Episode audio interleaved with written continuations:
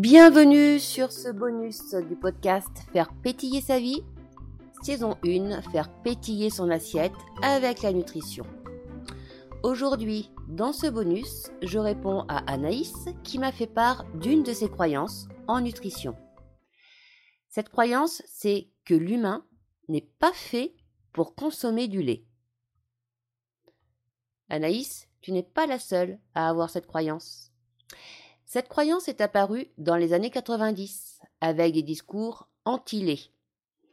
À l'époque, on commençait à voir les premières intolérances au lactose et les premières allergies aux protéines de lait, de vache notamment, et nous en sommes arrivés à la croyance que le lait, voire les produits laitiers, ne sont pas bons pour la santé.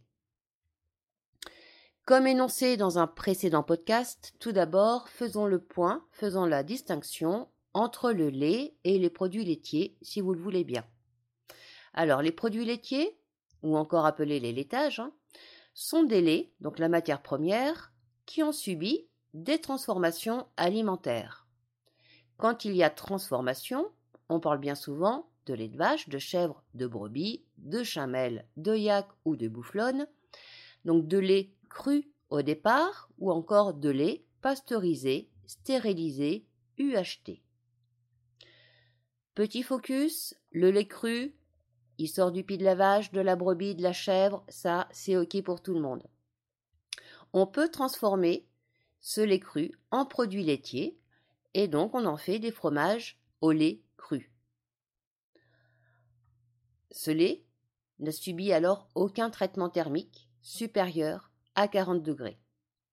Donc les produits à base de lait cru sont plus fragiles et leur conservation au frais n'excède pas 48 heures. Attention. Sinon, il y a des micro-organismes qui s'installent et qui prolifèrent et qui vont rendre le lait ou le produit laitier impropre à la consommation. Ensuite, il y a le lait pasteurisé. Ça, c'est du lait cru au départ, qui est chauffé pendant 15 à 20 secondes à une température comprise entre 72 et 85 degrés, enfin moins de 100 degrés. Ensuite, il y a le lait thermisé. Ça, c'est un lait qui est chauffé entre 57 et 68 degrés pendant 15 secondes. Donc, il n'y a plus de gènes pathogènes. On en fait également des fromages. La stérilisation et la pasteurisation sont deux techniques de conservation par le chaud à moins de 100 degrés.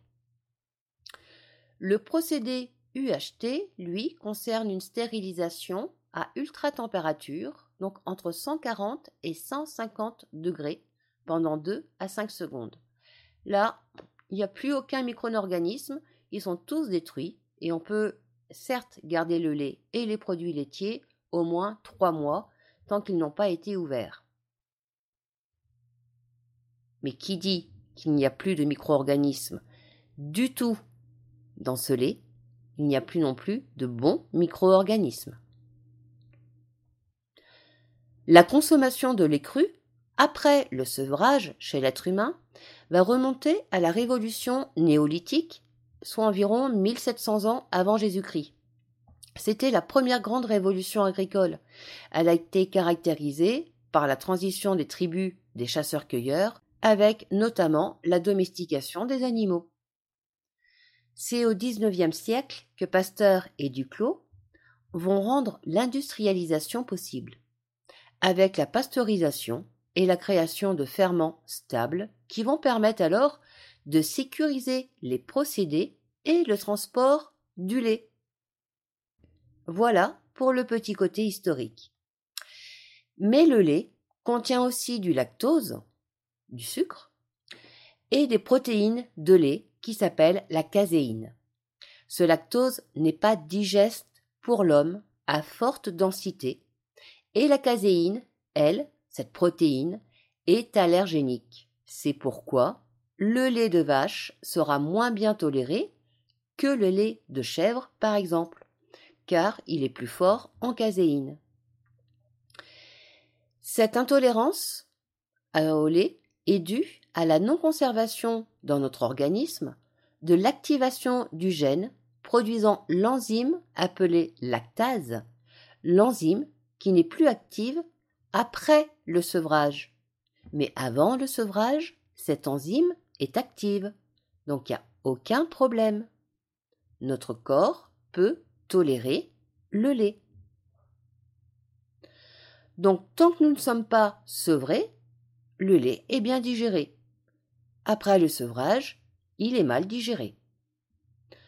De plus, la pasteurisation rend le lait toxique et acidifiant. Donc le corps va lutter contre le calcium contenu dans le lait, ce calcium qui est acidifiant, en puisant le calcium non acidifiant, dans alcalinisant, et ce calcium se trouve dans les os, c'est le calcium osseux. Les produits laitiers pasteurisés sont toxiques et acides pour l'organisme. Certes, ils contiennent du calcium, mais ce dernier est très peu assimilé par l'organisme en question. Et tous ces produits laitiers pasteurisés ben, vont augmenter les risques d'ostéoporose. Alors pour des os solides, manger trois produits laitiers par jour, on oublie. Pour des os solides, mieux vaut ajouter de la vitamine D en supplément alimentaire, hmm, car on ne la retrouve pas dans notre alimentation, ou alors exposez-vous au soleil. Recommandations nutritionnelles par rapport au lait, consommer des produits laitiers non pasteurisés. En même temps, à l'heure actuelle, avec les élevages intensifs, les vaches laitières reçoivent des hormones de croissance et des antibiotiques, ce qui impacte nos propres hormones. Là encore, préférez du lait cru, qui provient d'un élevage non intensif, voire bio. Préférez également des produits à base de lait végétaux, des fromages au lait cru de brebis ou de chèvre, et carrément du lait de chèvre qui possède moins de caséine que le lait de vache, cette protéine allergénique. Les produits laitiers sont pas à bannir pour autant. Ils contiennent un certain nombre de nutriments qui sont bons pour l'organisme. On va y retrouver de la vitamine B12 par exemple, des glucides, de l'iode, qui est un oligoélément important pour l'organisme. Ils vont contenir également de la vitamine A, qui est importante, elle, pour le bon fonctionnement du système immunitaire, de la vitamine B2, qui est essentielle pour prévenir la migraine, de l'anémie, de la cataracte, de la vitamine B5 pour aider à lutter contre le stress, synthétiser l'hémoglobine, transmettre les messages nerveux, et les produits laitiers constituent un apport indispensable en vitamine B12 également. Alors ils n'ont pas forcément que du bon non plus, ces produits laitiers, surtout s'ils ne sont pas crus. Ils ont également des graisses saturées, des graisses trans, qui elles ne sont pas du tout recommandées pour la santé, et ça surtout quand euh, ces produits laitiers sont pasteurisés. Alors là aussi, préférez des yaourts au lait entier non pasteurisés, notamment parce que c'est une source de probiotiques plus variée que les yaourts pasteurisés. Le lait contient également un type de graisse saturée, la mauvaise graisse, qui est responsable de la résistance à l'insuline. Donc lorsqu'on est diabétique, on évite de consommer du lait pasteurisé. On va préférer des laits des boissons végétales, le lait de coco, le lait d'amande, où il n'y a pas de lactose. Le lait, s'il a une mauvaise réputation, c'est aussi parce qu'il fait partie des aliments qui sont responsables des allergies alimentaires, surtout le lait de vache, car il contient plus de protéines allergéniques appelées la caséine, je vous le rappelle, on vient d'en parler. Les allergies dues au lait ont plusieurs symptômes. Il peut y avoir des réactions cutanées, des réactions du tube digestif, des voies respiratoires, du système cardiovasculaire. En plus, tous ces produits laitiers classiques pasteurisés sont souvent chargés en sucre et en conservateurs, ce qui va aggraver tout état inflammatoire. Ce lait va contenir également de nombreuses substances chimiques des taux importants d'un certain pesticide, dont le taux est souvent très élevé. Et ce taux, on va le retrouver chez les personnes souffrant de Parkinson. Si on n'est pas allergique au lait, on peut avoir une intolérance alimentaire, qui elle va se manifester uniquement dans le tube digestif. L'intolérance la plus fréquente est l'intolérance au lactose. Le lait va recouvrir alors le tube digestif et va empêcher les nutriments d'être absorbés. Et le corps ne peut pas décomposer les sucres du lait, donc le lactose, ce qui va entraîner des diarrhées, des vomissements, des maux d'estomac. Le lactose, c'est l'agent allergène le plus connu. Alors je vous invite évidemment, si tel est le cas, de vous rapprocher de votre docteur ou d'un naturopathe afin de faire un dépistage des allergies et de faire des recherches sur les intolérances alimentaires éventuelles, en enlevant les produits suspectés de votre alimentation et en les réintroduisant les uns après les autres petit à petit. Pour résumer, le lait n'est nocif que pour l'humain sevré.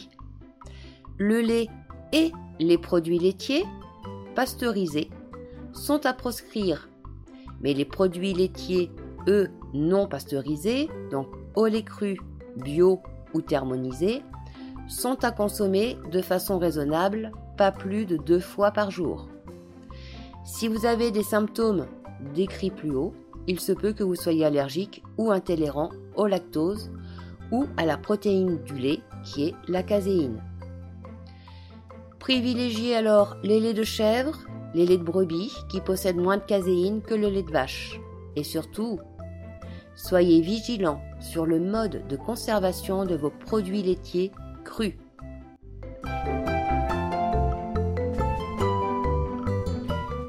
Voilà, merci Anaïs pour cette croyance. J'espère que j'ai pu éclaircir un petit peu la question.